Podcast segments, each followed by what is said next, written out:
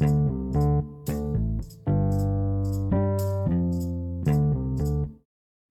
วัสดีครับวันนี้มาฟังพอดแคสต์ของตั้งไอค่าเจดีนะครับเป็นพอดแคสต์ที่โฟกัสเกี่ยวกับความมีวินัยและการมีชัยชนะเล็กๆน้อยๆในแต่ละวันนะครับ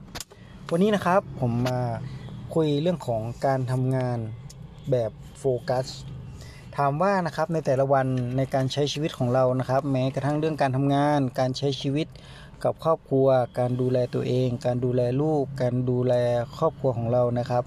ในการใช้ชีวิตประจำวันของเรามีเรื่องยุ่งมากมายในการใช้ชีวิตนะครับดังนั้นนะครับวันนี้นะครับผมมีคุยเรื่องเทคนิคนะครับเทคนิคตัวหนึ่งก็คือโอเควันนี้เราจะมาโฟกัสเรื่องการทำงานแล้วกันนะครับเขาบอกว่าเราทุกคนนะมีเวลาเท่ากัน24ชั่วโมงนะครับเหมือนเรามาทำงานเหมือนกันเรามีเวลาเท่ากัน8ชั่วโมงแล้วก็บวก OT ด้วยนะครับก็ลองมาคุยกันนะครับว่าเมื่อเรามีเวลาการทำงานร่วมกันเราจะทำยังไงดีนะครับทำให้เราทำงานได้อย่างมีประสิทธิภาพและประสิทธิผลมากที่สุดนะครับก็เลยเกิดเอพิโซดนี้มาเขาเรียกว่าเทคนิคการเลือกงานนะครับซึ่งเทคนิคตัวนี้นะครับผมก็จำไม่ได้นะว่าผมไปอ่านที่ไหนมาพอดีผมอ่านเสร็จนะครับผมก็บันทึกเก็บไว้เป็นความรู้นะครับเป็นบันทึกแบบลักษณะ mind map นะครับซึ่งมีเรื่องราวมากมายที่ผมได้บันทึกไว้ก็ตัวนี้ก็เป็นแค่ช็อตหนึ่งนะครับที่ผมบรรทัดไว้ก็คือเรื่องของเทคนิคการเลือกงานนะครับเพราะตอนนี้ผมก็พยายามเอาเทคนิคตัวนี้มาใช้ในชีวิตประจำวันของผมเองนะครับก็ต้องลองทำดูนะครับว่าความรู้สึกเป็นยังไงผมลองมาสักระยะหนึ่งแล้วนะครับก่อนหน้านี้ก็รู้สึกว่าทำงานรู้สึกว่างานเยอะนะครับลองใช้เทคนิคนี้ไปทำก็พบว่านะครับตอนเย็นตอนที่กลับบ้านนะครับทำให้ผมรู้สึกว่าผมมีความสุขนะครับในการทำงานถึงแม้ว่างานผมจะค้างอยู่ในระดับหนึ่ง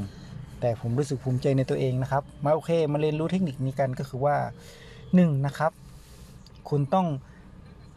ลิสต์งานของคุณทั้งหมดนะครับว่าคุณมีงานอะไรบ้างทำอะไรบ้างนะครับลิสต์มาให้หมดครับที่ตัวเองต้องทำวันนี้ทำพรุ่งนี้ทำอะไรกันนะครับแล้วคุณมาเลือกนะครับว่างานไหนนะครับที่มีคุณค่า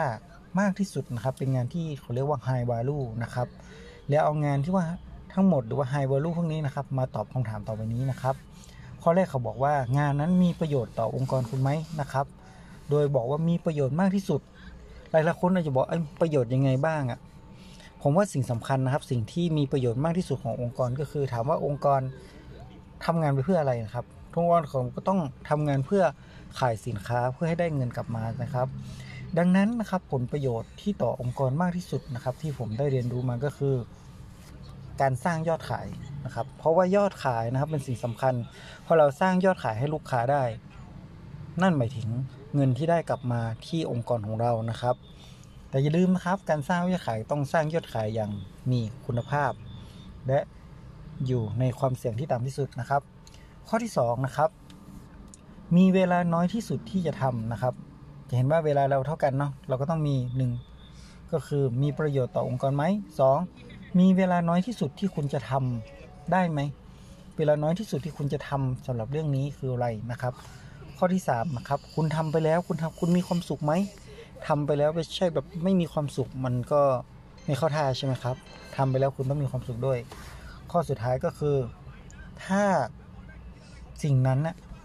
มีคนอื่นที่ทำแทนคุณได้ไหมคนที่เก่งกว่าคุณคนที่มีความเชี่ยวชาญหรือว่าเป็นคุณเท่านั้นนะครับโอเคมาตอบ4คำถามนะครับหลังจากลิสต์งานทั้งหมดก็ยังแยกๆนะครับว่ามีประโยชน์ต่อองค์กรไหมสร้างยอดขายไหมมีเวลาน้อยที่สุดเท่าไหร่นะครับทำแล้วคุณมีความสุขไหมแล้วก็สุดท้ายงานนี้คนอื่นทำแทนคุณได้ไหมนะครับต่อไปนะครับเมื่อคุณเลือกงานที่มี high value มากที่สุดโอเคกลับมาอีกข้างหนึ่งนะครับงานไหนที่มีคุณค่าน้อยที่สุดเขาเรียกว่างาน low value เขาว่ามีอยู่3เทคนิคนะครับก็คือให้เลิกทำซะ2แจกจ่ายให้คนอื่นทำสุดท้ายก็คือถ้าแจกจ่ายไม่ได้ก็ออกแบบโครงสร้างใหม่วิธีการใหม่หรือว่าปรับปรุงโครงสร้างขององค์กรหรือว่าโครงสร้างการทำงานวิธีการทำงานหรือว่าโครงสร้างอะไรต่างๆให้มันเช้งไปเลยนะครับถามว่าเมื่อเราทำสิ่งงานที่มีคุณค่ามากที่สุดแล้ว low value ที่สุดแล้วคุณทำสำเร็จเวลาที่เหลือคุณจะทำอะไรนะครับเขาว่าเวลาที่เหลือขอให้คุณเอาไปสร้างกลยุทธ์แล้วก็ปรับปรุงตัวเองนะครับไปเรียนรู้เรื่องภายนอกบ้างนะครับหาสิ่งต่างๆในการพัฒนาเรียนรู้นะครับซึ่งใครสามารถทำถึงระดับ3ได้นี่ผมว่าสุดยอดสำหรับผมนะครับ บางวัน บางวันตอนนี้ผมแค่ระดับเลือกข้อที่1ข้อที่2ไปก่อนแล้วกันนะครับแต่ก็ผมก็จะพยายามปรับปรุงตัวเองให้ถึงระดับ3ให้ได้นะครับแต่สุดท้ายนะครับสิ่งที่สำคัญมากที่สุดนะครับเขาเรียกว่าคุณต้องทำตามแผนและคุณต้องทำคำตามแผนในคำตอบนั้นคือพูดแล้วก็ทำนะครับพูดแล้วก็ทำเช่นวันนี้นะครับคุณบอกว่าคุณจะทำสิ่งนี้ให้สำเร็จเพราะงานนี้เป็นงานที่มีประโยชน์องค์กรมากที่สุดมีเอฟเฟกต์มากที่สุดและมันมีเวลาน้อยมากที่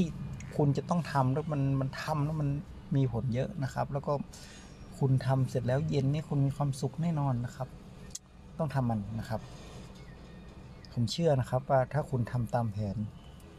แล้วคุณจะได้คำตอบนั้นแน่นอนนะครับก็เอพิโซดนี้นะครับขอให้คุณทุกคนมีความสุขในการใช้ชีวิตมีความสุขในการทำงานนะครับผมเชื่อว่าถ้าเราทำงานอย่างมีความสุขใช้ชีวิตทุกวันอย่างมีความสุขมีวินัยท่านก็จะมีความสุขในทุกวันนะครับก็ตอนนี้ผมบันทึกพอดแคสต์นี้ในช่วงเวลาตอนเย็นในหลังเลิกงานนะครับของวันที่25กุมภาพันธ์2564ใช่ไหมต่อ